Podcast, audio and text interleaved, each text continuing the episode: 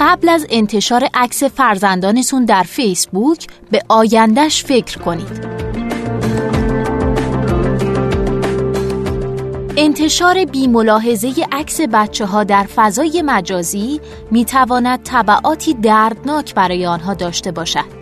نویسنده آدرین لافرانس مترجم علی برزگر منبع آتلانتیک گوینده اکرم عبدی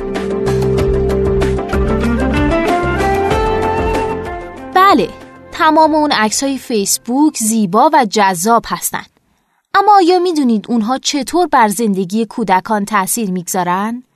توی وب بچه ها مثل گربه ها همه جا هستن. اکثر کودکان دو ساله توی آمریکا طبق یکی از بررسی ها تو سال 2010 بیشتر از 90 درصد اونها اکنون در فضای مجازی حضور دارند. بیش از 80 درصد از کودکان زیر دو سال امروز در رسانه های اجتماعی حضور دارند. خیلی از کودکان نخستین حضور خودشون در اینترنت رو به صورت لکه های خاکستری پراکنده بر روی عکس های فراسد تجربه می کنند که حتی پیش از تولد اونها در صفحات فیسبوک قرار داده شده. گاهی اوقات این کودکان ممکنه پس از پشت سر گذاشتن دوران خردسالی پی ببرن که هویت مجازی اونها پیشا پیش تا حدود زیادی و به طور معمول به دست والدین اونها شکل داده شده. با توجه به اینکه اونچه در فضای مجازی منتشر میشه قابل جستجو و قابل به اشتراک گذاریه و ماندگاری بلند مدت داره نقش دوگانه والد و ناشر پرسش های بسیاری رو درباره حریم خصوصی، رضایت و به طور کلی رابطه والد با فرزند مطرح می‌کنه. در نتیجه محققان، پزشکان متخصص کودکان و دیگر حامیان حقوق کودک در مراحل اولیه طراحی پویشی در حوزه سلامت عمومی هستند تا توجه عموم رو به امری جلب کنند که از دیدگاه اونها تعارضی ذاتی بین دو تا چیزه. آزادی والدین در انتشار و حق کودک برای حفظ حریم خصوصی استیسی اشتاینبرگ استاد حقوق در لوین کالج دانشگاه فلوریدا و مدیر مرکز کودکان و خانواده در این دانشگاه معتقده که به ندرت ممکنه والدین از روی قرضورزی و بدخواهی اطلاعات مرتبط با کودکان خودشون رو با دیگران به اشتراک بگذارن. اما اونها ماندگاری و پیامدهای بالقوه این اطلاعات توی فضای مجازی رو مد نظر قرار نمیدن. برای مثال بزرگ سالان به طور معمول توی اعلامی های تولد و دیگر پست های خود توی سایت های مثل فیسبوک و اینستاگرام نام کودک و تاریخ تولد اون رو ذکر می کنند. این کار کودکان رو با خطر دزدی هویت و کودک روبایی مجازی روبرو می‌کنه. یعنی ممکنه کسی عکس های کودکان فرد دیگه رو برداره و اونها رو به عنوان عکس های کودک خودش به نمایش بگذاره. برخی والدین اطلاعاتی لحظه به لحظه درباره مکان کودکشون منتشر می‌کنند که به طور بالقوه ایمنی اونها رو به خطر میندازه. بزرگ سالانی هم هستند که با نیت خوب عکسای کودکان خودشون رو در انواع مختلفی از موقعیت صمیمانه به سادگی در فضای مجازی به اشتراک می‌گذارن. اشتاینبرگ در مقاله جدید خودش با عنوان اشتراک پروری حریم خصوصی کودکان در عصر رسانه های اجتماعی که قرار در نشریه اموری لا ژورنال در بهار 2017 منتشر شه به ماجرای وبلاگ نویسی اشاره می‌کنه که عکسهایی از بچه های دوقلوی خودش در حال یادگیری چگونگی رفتن به دستشویی منتشر می‌کنه. اشتاینبرگ می نویسه این وبلاگ نویس بعدتر متوجه شد که افراد ناشناس به عکس ها دسترسی پیدا کردند اونها رو دانلود کرده، تغییر داده و در وبسایتی به اشتراک گذاشتن که معمولا بچه بازها از اون بازدید می‌کنن. این مادر به دیگر والدین هشدار میده که عکس های کودکان خودشون رو در حالت برهنگی توی فضای مجازی منتشر نکنن. از امکانات جستجوگر گوگل برای یافتن عکس های به اشتراک گذاشته شده در فضای مجازی استفاده کنند و علاقه خودشون به وبلاگ نویسی مادرانه رو مورد بازبینی قرار بدن. این زن در مطلبی درباره این رخداد در سال 2013 در وبلاگ خودش اینطور می نویسه. من مسئول بروز این رخداد هستم و بدین شیوه به خوانندگان خودش هشدار میده که درباره آنچه در فضای مجازی منتشر می‌کنن احتیاط به خرج بدن. من این عکس رو گرفتم و اون رو به اشتراک گذاشتم. هیچ کس به جز من نباید سرزنش بشه. اما حتی انتشار عکس های کودکان توی گروه های خصوصی توی فیسبوک یا حسابی حفاظت شده توی اینستاگرام هم بدون خطر نیست. اشتاینبرگ در این مورد به من اینطور میگه. در ارتباط با گروه های خصوصی این احساس نادرست وجود داره که تمام افراد گروه یکدیگر رو می‌شناسن و منافع یکسانی رو مد نظر دارن. والدین و پرستاران باید اطمینان حاصل کنند که عکس های کودکان رو با افرادی به اشتراک می‌ذارن که نه اونها رو دانلود می‌کنن و نه در اختیار دیگران قرار میدن و نه به هر شیوه دیگه‌ای مورد سوء استفاده قرار میدن. اونها همینطور باید اطمینان حاصل کنند که افرادی که می‌تونن به عکس‌های به اشتراک گذاشته شده از کودکان دسترسی داشته باشند، دارای چارچوب‌های خصوصی مستحکمی باشند و همینطور افرادی باشند که بر دسترسی دیگر افراد به حسابهای رسانه های اجتماعی خودشون نظارت می‌کنن. و الی آخر خیلی از والدین بر این باورن که چارچوب های خصوصی رو میشه به عنوان حوزه ایمن در نظر گرفت. و بنابراین به گفته اشتاینبرگ اونها در به اشتراک گذاشتن مطالب با مخاطبان مورد گزینش خودشون احتیاط اندکی به خرج میدن اما در واقع حتی این مطالب هم می‌تونه در دسترس مخاطبان بسیاری قرار بگیره. پیامدهای این حجم عظیم از به اشتراک گذاری از مسائل امنیتی بسیار فراتر میره و مشخصه های پارادایمی جدید در فرزند پروری رو تعیین می‌کنه. والدین و پرستاران دیگه صرفا نگهبان و مراقب کودکان نیستند بلکه در بسیاری از موارد به طور بالقوه پخش کنندگان اطلاعات درباره کودکان خودشون برای مخاطبان جمعی هستند. این حجم عظیم از به اشتراک گذاری دارای منافع واضحی برای افراده. مثل خانواده ها و دوستانی که از نظر جغرافیایی دور از هم هستند یا والدینی که به منظور کسب مشاوره از دوستان معتمد جزئیاتی از زندگی کودکان خودشون رو به اشتراک می‌گذارن. اما این مدل جدید همچنین می‌تونه احساس حاکمیت کودک بر چگونگی شکلگیری هویت خودش رو در معرض تهدید قرار بده. به عنوان مثال یک کارت هدیه کریسمس رو در نظر بگیرید که دست به دست توی فضای مجازی بین کاربران میچرخه. پدیده موسومی که اکنون به امری عادی تبدیل شده. سال گذشته عکسی از خانواده‌ای در ایالت لویزیانا بحث برانگیز شد. توی این عکس مادر و دو دختر خانواده روی دهان خودشون نوار چسبوندن. پسر بچه ای انگشت شست خودش رو رو به بالا گرفته و پدر خانواده تابلوی رو در دستان خودش نگه داشته که روی اون نوشته شده صلح برای زمین. منتقدین در واکنش شدید به این عکس اون رو نشانگر تبعیض جنسیتی دونستن و نکوهش کردند. در واکنش به این واکنش از این منتقدین با نام آیه ها یاد شد. در کنار این طبق استدلال گروه دوم مردم حق دارن تبریک های فصلی رو به هر نحوی که دوست دارن ابراز کنن. صرف نظر از اینکه شما حامی کدام یک از طرفین این مناقشه هستین این رخداد یکی از خطرات اشتراک پروری رو به ما نشون میده. سه کودک در این عکس حضور دارن که هیچ یک از اونها نمی‌تونه این رد پای دیجیتالی رو که خونواده اونها براشون باقی گذاشتن پاک کنه. آیا این امری منصفانه در حق کودکانه؟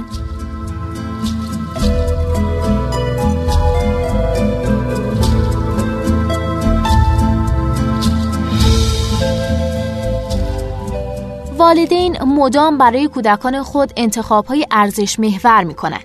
شاید کودک خردسالی بخواد از پوشیدن هر گونه لباس در زمین بازی خودداری کنه اما با وجود این بزرگ سالان خانه کودک رو مجبور می‌کنن تا شلوار و پیراهن بپوشه.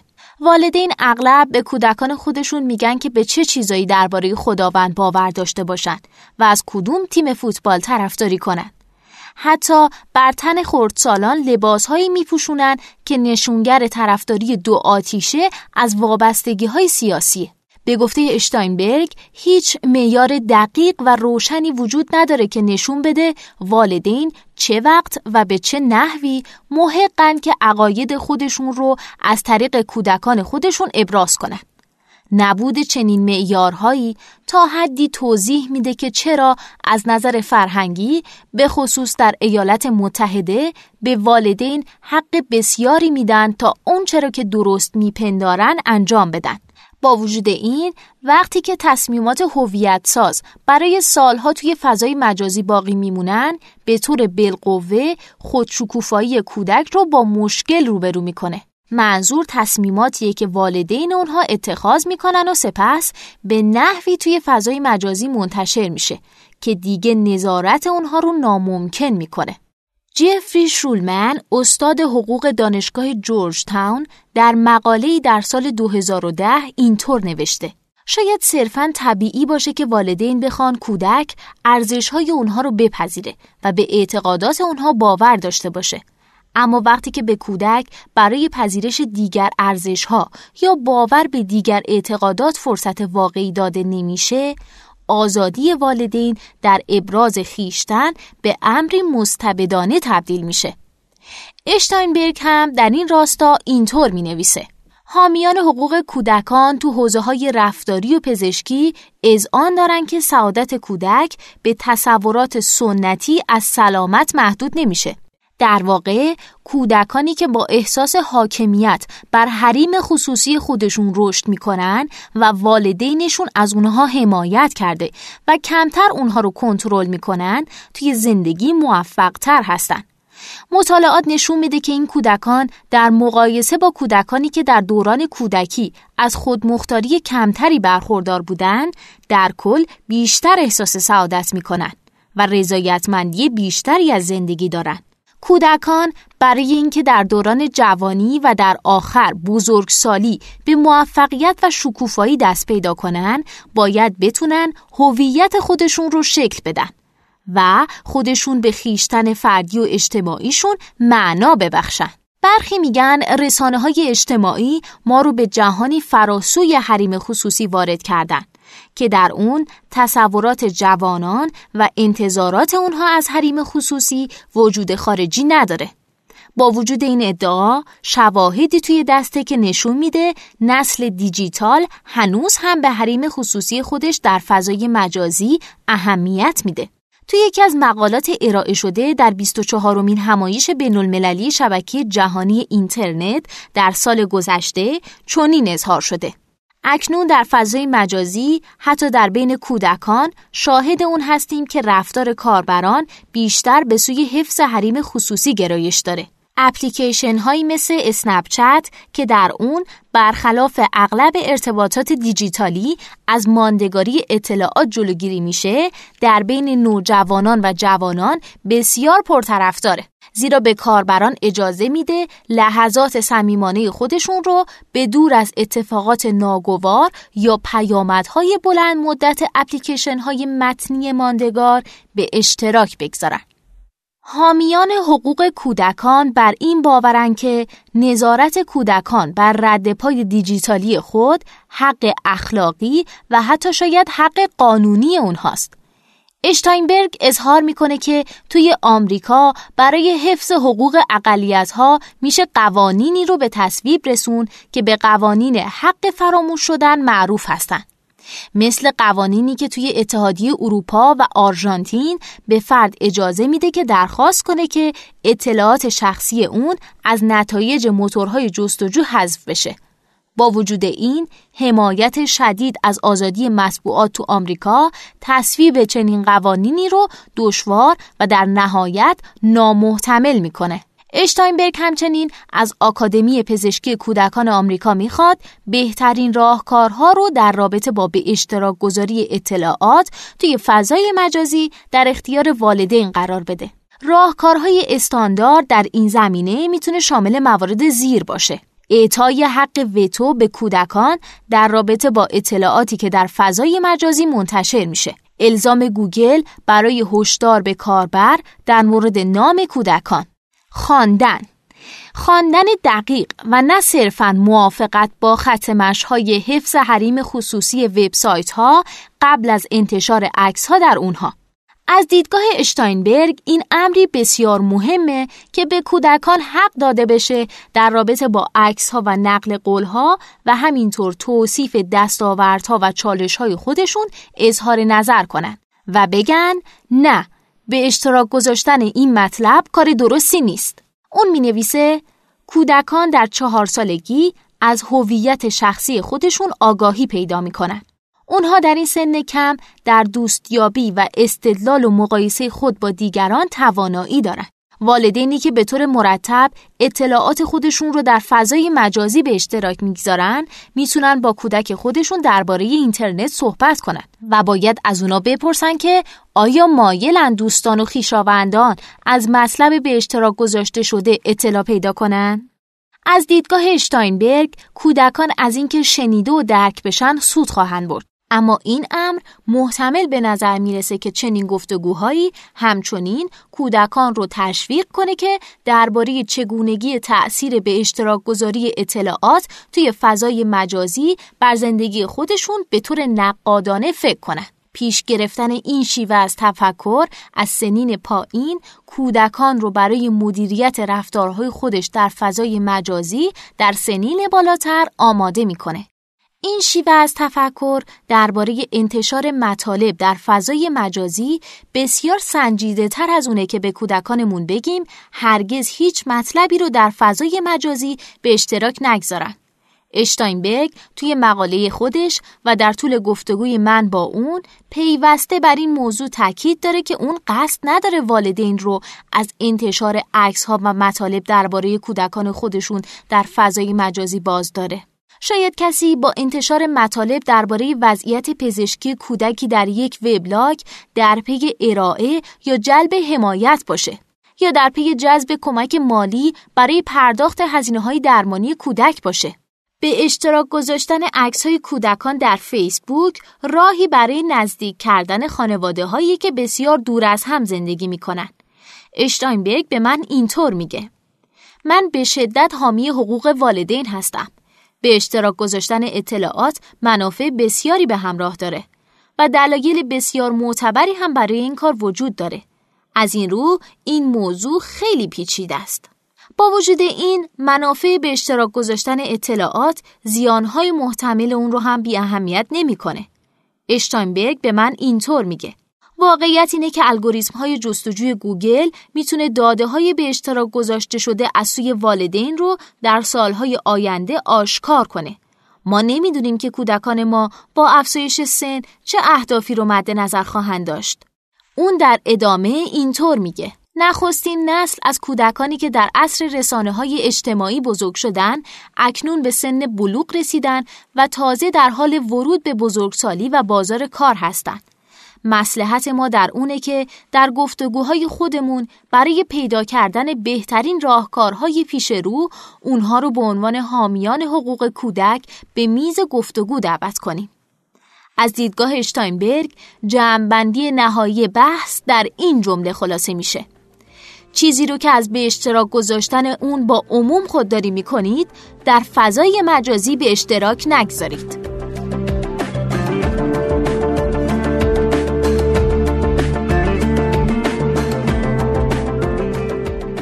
هم یکی دیگه از پادکست های ما بود که در اینجا به انتها رسید. ممنون از همراهیتون. شما می‌تونید پادکست های ما رو در سایت شنوتو و یا ترجمان دنبال کنید. ممنون.